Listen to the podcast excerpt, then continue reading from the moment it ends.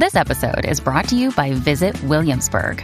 In Williamsburg, Virginia, there's never too much of a good thing. Whether you're a foodie, a golfer, a history buff, a shopaholic, an outdoor enthusiast, or a thrill seeker, you'll find what you came for here and more. So ask yourself, what is it you want? Discover Williamsburg and plan your trip at visitwilliamsburg.com.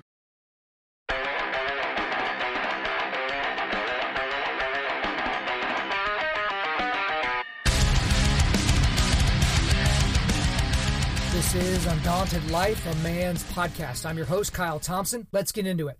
All right, guys. So I was sitting around the other night. So we had a three day weekend uh, whenever I was recording this. And so I was just trying to think through, you know, what am I going to do with my time? Because I've been working a lot lately, doing a lot of different things and staying really, really active. And so, what if, for whatever reason, I'm clicking through Amazon Prime, just trying to look for something to watch. And my wife is sitting there. And then the movie Click came up. And so, if y'all remember that, uh, that was a 2006 comedy uh, that was starred Adam Sandler. Well, it's kind of like a comedy, fantasy, drama, all those types of things. But it was by Adam Sandler, and he uh, he starred in it and also produced it. And I had remembered earlier in the week thinking about this movie, and it just randomly popped in my head. And then I saw it on the screen. I was like, all right, I'll just watch that because you know how it goes when you're looking through Netflix or Amazon. You end up clicking for like half an hour, and then you end up just watching the movie you thought you were going to watch at the beginning. So it's like, all right, I'm not going to think through this much longer. I'm just going to boom, turn it on, and there it goes. And I I've always enjoyed the movie. Like I've owned the movie and, and I've watched it several times. But every time I, I watch it, it kind of hits me in the same way in certain areas. Uh, and then there's other areas that, that even surprise me. Like I, have just kind of gotten even more depth from a movie that really didn't really set out to have a whole lot of depth, I don't think. Because again, it's an Adam Sandler movie, so this isn't exactly going to, you know, kind of come at you at a different type of theatrical way. I mean, he pretty much stays in his lane. But um, for a lot of you guys, again, this this movie's 12 years old, so for a lot of you, you've actually seen this already. Maybe you've seen it multiple times, showed it to your family, whatever. But I want to kind of give you all the gist of the plot, and then I'll kind of try to land the plane here at some some point as to why we're even talking about this today on today's podcast. So if you've seen it already, some of this is going to be spoiler. I may leave out some stuff there at the end, but again, it's a 12 year old movie. How could I have have to do a spoiler alert? So anyway, Adam Sandler's character in this movie is a guy named Michael Newman, and so Michael Newman is a super busy overworked architect and he works for a huge firm in New York City. And as with a lot of these these guys that are working at either law firms or architectural firms or things like that, he's trying to become partner at this firm. And so he's constantly being pushed around by his boss, who is played by David Hasselhoff, which is hilarious. But he, he's just being pushed around by him, and his boss obviously doesn't really care about family time. He only cares about the business, and the more hours in the business, the better, and those types of things. And so, uh, in doing so, Michael, Adam Sandler's character, uh, he's completely neglecting his wife and kids. So he's got a wife, and he's got, you know, a young son and a young daughter. They're probably, I don't know, five or six years old. Very, very young kids, right? But one thing that we see earlier early in this movie is that Michael is really really frustrated at the number of remotes in his house. So he's like trying to turn on his television at, at one point, but he like turns on the fan, he opens up the garage, you know, he flies this little helicopter thing across the room and all he's trying to do is turn on the television. So he gets really really frustrated with this and at some point early in the movie he just gets so he's so frustrated. He's flipping out. And he's like forget this. He's got this big project he needs to work on. He needs to watch this documentary on japanese architecture. And you know he's screw it. He's going to go out in the middle of the night and he's going to find himself a universal remote. And so he's going past all these different stores and they're all closed because again this is basically the middle of the night. But then hilariously enough uh, he ends up at bed bath and beyond which is apparently the only store that's open in this little movie. And so um, he kind of walks through there and he's looking for some different things. He lays down on a bed at one point and is like, man, I'm just so tired. And then he kind of rolls over and he sees a section of the story sees a door and it says Beyond on it, right? Bed, Bath, and Beyond. Get it? Again, this is kind of a, a, cutesy movie, so let's not look at it for the depth, okay? But he goes through the door and he walks down this long hallway, and then he meets up with a guy named Morty. And Morty is played by Christopher Walken, does a really fantastic job in this film. And so essentially, he tells Morty, he's like, Yeah, I'm looking for a universal remote. Uh, life is just way too complicated. They have some dialogue, and Christopher Walken's like, Hey, or Christopher Walken, Morty. Uh, Morty's like, Hey, we, we've got this new, uh, this new one that came in. It's got all the latest technology. It's going to be the greatest remote you've ever seen, right? So and he kind of takes him into into the back. It's called like the way beyond or whatever. And then he goes to this section and he finds this remote and he hands it to him and he says, Hey, this is free. And so, but one thing that he says to him at one point as they're walking out of frame is that this was a non returnable item.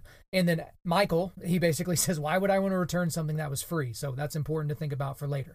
So when he comes home, the first thing he does is he obviously tries to turn on the television. He points it at the the television and it turns on. And, and kind of going back to what Morty said, uh, you know, there's no directions. This this remote didn't come in a box. He said you just point and click, and this remote is going to know what you're needing and it's going to take care of it for you. So again, he uses it at first on the television, and then his dog is barking at him at some point, and you know it's the middle of the night. He's working on this project, and he's getting frustrated with the dog. You know, doesn't want to wake his wife up and the kids up, and so he grabs a remote and just like basically points it at the dog and you know tells the volume to go down. You know, this is ridiculous because this is real life. That couldn't possibly work.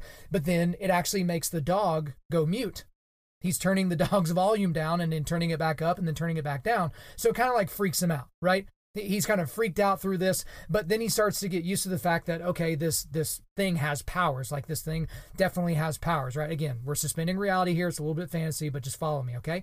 But then he starts fast forwarding through a lot of different things in his life that he just doesn't have the mental capacity to deal with right? So he's fast forwarding through fights with his wife He's fast forwarding through illnesses. He had a little cold, so he kind of fast forwarded through that. Uh, he was fast forwarding through traffic, um, through these different little disputes he was getting into, and so that's kind of the thing for him is he was just like experiencing his best life. Everyone says that now. It's like oh, he's living his best life. So he's basically living a life where he's not having to deal with all this stuff that just distracts him. You know, he's trying to save his brain so that he can work on these projects, so he can become partner at this architectural firm. But it's really, really bogging him down, right? But one thing that he realizes is okay, whenever I skip these times, like what is happening? Like, am I experiencing these times? What's going on? And so he asks Morty, and Morty tells him that when he fasts forward, whether he's just fast forwarding, you know, 10 seconds or, you know, maybe 10 days or something like that, that he's on autopilot. Right, so so he's there, but he's not, you know, the, a great conversationalist. He's just kind of operating basically on autopilot at those points. So that's important as we kind of get a little bit in here. But what ends up happening in this movie is he lands this huge deal. And I know I'm skipping a lot of things in the plot, but I'm not going to give the whole plot to you today. But he, he lands this huge deal at work, and he he was told that if he landed this deal, like his boss told him that if he landed the deal, that he would be made partner. But lo and behold, he wasn't named partner. Uh, he he got really really frustrated because it was like, okay, yeah, you'll be partner, but now that we've landed the deal, now we have to do all these different things in order to solidify the deal, and those things are going to take several months. And so this is when we kind of see a big turn in the movie. Um, we see him considering fast forwarding until he gets his promotion, right? And so in his mind, he's only thinking it's going to be a month or two. It's going to take him a month or two to get these plans together to submit to the people and you know solidify the deal. And so he talks about it with Morty and he consults with them. And Morty's like, "I need you to understand kind of the the the magnanimity of what what you're considering doing, and you know how big this could potentially be for your life." But he was like, you know, he basically just got really really frustrated. He he just he wanted to get to his promotion. Um, you know, he was tired of of disappointing his family and letting them down, and he thought this promotion was going to take care of all of it. Does that sound familiar, guys? And so, again, he thought this would be a month or two. He hits fast forward. And what he ends up doing, again, big turn in the movie, he ends up fast forwarding an entire year. It took his boss an entire year to promote him to partner. And so he missed out on a year's worth of everything, missed out on his relationship with his wife, his kids, you know, a lot of different things. And again, remember when he fast forwards, he's on autopilot the entire time. And so when he's on autopilot, he's obviously not a doting father or a loving husband or any of those types of things. So he comes he comes to, you know, a year from now, he's been made partner, but now he's in counseling with his wife. You know, his wife's essentially like, dude, you've you've been basically absent for the last year. Um, you know, his family dog died and he didn't know it, so he's kind of like finding out about that after the fact, and it just kind of destroys him. And the the interesting thing that we see at this point in the movie is the remote is self programming right? The remote is basically doing things on its own now based on Michael's preferences, right? So he realizes that this is happening because every time he gets in a fight, boom, he fast forwards. Every time he gets a little bit sick, boom, it fast forwards. Like it's doing all these things on its own, right? He tries to get rid of the remote. But uh, Morty kind of shows up at his house and reminds him that, you know, what he told him at the beginning, that it's non returnable. So he's trying to throw it away. He's trying to throw it out the door, and, and it's not happening. The remote is going to stick with him, like he is he is you know tied to this remote now. So one thing that we see later in the movie is that his boss is planning to retire, and he wants Michael to become CEO. And so again, if you remember, this is programming itself now. The the remote is fast forwarding him to that promotion when he becomes CEO. So when it fast forwards him to that moment, he he wakes up, but when he wakes up, he sees that he's obese now because he hasn't been taking care of his body. You know, when earlier in the film he's he's just a regular old guy, but now he's obese. Uh, he realizes that he's divorced from his wife. You know, he's kind of moody and has all these issues, and now his little kids are teenagers, right? So when we see him earlier in the film, they're five, six, seven years old, something like that, but now they're teenagers and you know all the things that come along with being a teenager. So at this point in the movie, he kind of gets in a scuffle with his wife's new husband. The dog kind of jumps in, knocks him over. He falls over a chair, hits his head, and goes into a coma. Again, remember the, the the remote is programming itself, so it's fast forwarding to the future whenever he's better, whenever he's healthy, right? Because he he skipped the cold, now he's skipping comas. So he wakes up several more years later. Okay, he wakes up, he's still CEO, he's no longer obese because I guess they found something in him and now he's no longer obese. But his son, eh, who was a teenager before he was knocked out, is now a partner at the firm. And so, but one thing that's interesting that he finds out is, you know, his father, Michael's father, actually passes away. Michael's father plays a big role uh, in this movie as well, but he has died in the meantime. And again, he's he's been out of it for years, and he's been on autopilot, so he didn't really realize that his dad had died. So he's kind of dealing with that now. And so Michael goes to the gravesite to visit his dad's tombstone and his gravesite and different things like that. And Morty appears again, but at this point, Morty um, Morty comes to tell Michael that who he really is, right? He's not just some guy that works in the back of the Bed Bath and Beyond. He is actually the angel of death, right? So Morty, kind of a play on mortification, got it. It's kind of how it goes. And so Michael flips out. He actually tries to attack attack the angel of death, which I wouldn't necessarily suggest you do that. But you know, he basically starts to really flip out. Like there's just too much emotion all at once. He goes to his basically his his point of respite. He gets to the remote and he clicks and he says he wants to go to a good place. So he hits the button, and all of a sudden, he jets forward several more years later, and it's at his son's wedding. Okay. So at his son's wedding, he's seeing people, you know, his, his dad's gone, but he sees his mom, and his mom's really, really elderly, sees his ex wife with her new husband. Uh, he sees his daughter, who's all grown up now. Um, but then she he, he sees his daughter um, talk to her stepdad and call him daddy and you know it just affected him so much at that moment he ends up having a heart attack. It's his second heart attack in the movie. And then he's down for he's down for the count right? And so this is all happening at the wedding. And then we kind of fast forward we're getting towards the end of the movie here. He wakes up the next day in the hospital and you know his family's there. You know his uh, daughter had apparently stayed there the entire time tells him you know i have two daddies but i love you daddy. You're you're my you're my only daddy you know that kind of stuff. And then his son's there as well and his son again had just gotten married. He's trying to go on his honeymoon. But um, he basically told his dad at, at the hospital bed he's like yeah dad you know we, we got a deal that's fallen through. So we're going to cancel you know we're going to cancel the honeymoon. We can go to italy anytime. We don't need to stick around. Uh, i mean i need to stick around to make sure this deal is solidified. But at this point in the movie, Michael has obviously realized all the mistakes he had made uh, where he chose work over family. And so he's trying to talk to his son. He, he's trying to stop his son um, from leaving the hospital bed because he wants to tell him that, you know, family should come before everything, right? Like, don't cancel your honeymoon. Like, go on your honeymoon. That's so important. But, you know, his daughter and his son leave, you know, and he gets up from the bed and he's basically trying to chase them. But again, he's had a heart attack. It's his second heart attack. He's not exactly running full clip. He's going outside, and you can see his uh, daughter and his son are about to drive away in a car. It's raining, and he's desperately, desperately trying to get their attention and stop them. And so he ends up falling down on his face. Again, it's raining everywhere. His son realizes that his dad's outside. He sees him, runs to him. And then at the time, it's not only his, you know, Michael's son and daughter, it's also his ex wife and ex wife's husband. They're all gathered around him, again, in the rain. And and they're basically talking to him. They know he's about to die.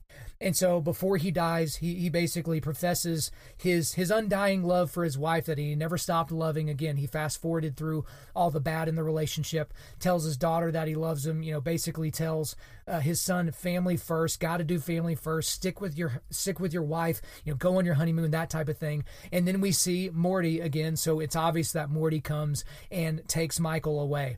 And so um there's a little twist here at the end of the movie, and so I'm not going to ruin it for you, okay? I was going to decide once I got to this point of uh, kind of explaining the plot, but I don't want to ruin it for you guys just in case you haven't seen it. So, there's a very interesting plot twist here at the end of this movie. I know it's 12 years old. For those of you that have seen it before, you obviously know what I'm making reference to. But again, I want you guys to watch this movie. So, if you haven't seen it before, I don't want to ruin it. So, um, so here's the thing, guys. It took me, what, 15 minutes to basically explain to you why we're doing a podcast about a movie that's 12 years old. Like, what could we possibly get from an Adam Sandler movie that is, you know, a, comedy that kind of turns into a drama, but it's kind of fantasy land the entire time?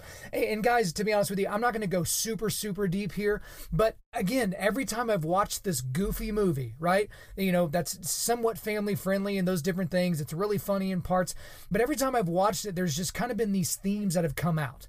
And again, the first time I watched this, it was early in college or, or, late in high school. I'm trying. Yeah, it was. It was like right in the middle of college when I first saw this when I was doing my undergrad, and it's it's continued to affect me every time I've watched this. It's just a very poignant film, and all you're doing is you're expecting you know dick jokes because it's it's Adam Sandler, right? But um, there were three things that that kind of came came to me this last time when I when I watched this movie, okay?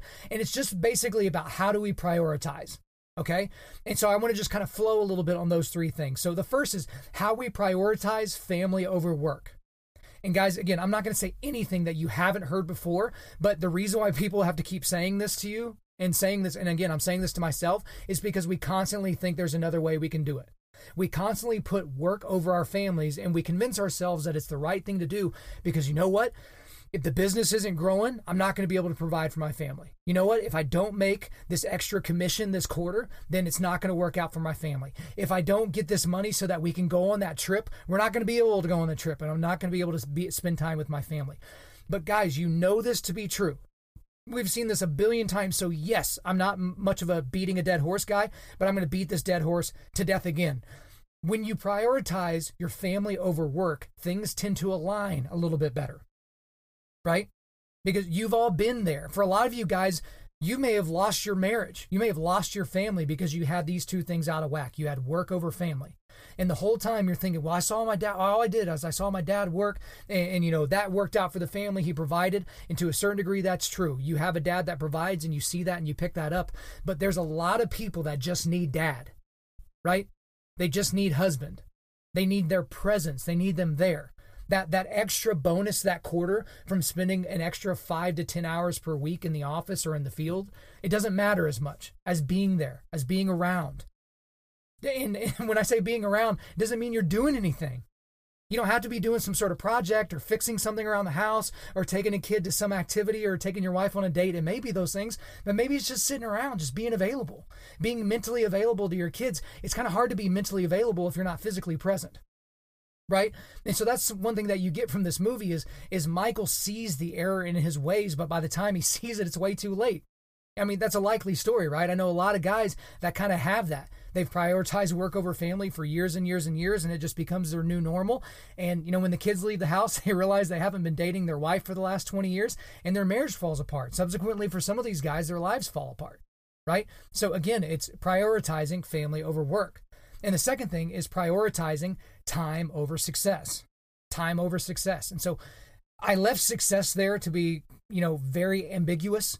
So define success as however you, you define it, right? For some guys, it's just money. It's just about dollars in the accounts, right? For some guys, it's the amount of influence that they have within the business that they're in or within the, the community that they live. But it's prioritizing time over success. So this is something for me. Again, I'm going to follow my sword a little bit here because I don't have kids yet. My wife and I have been married for almost 10 years, but there are a lot of times when my wife would much rather me just be around. And frankly, there are times when I would just rather her be around.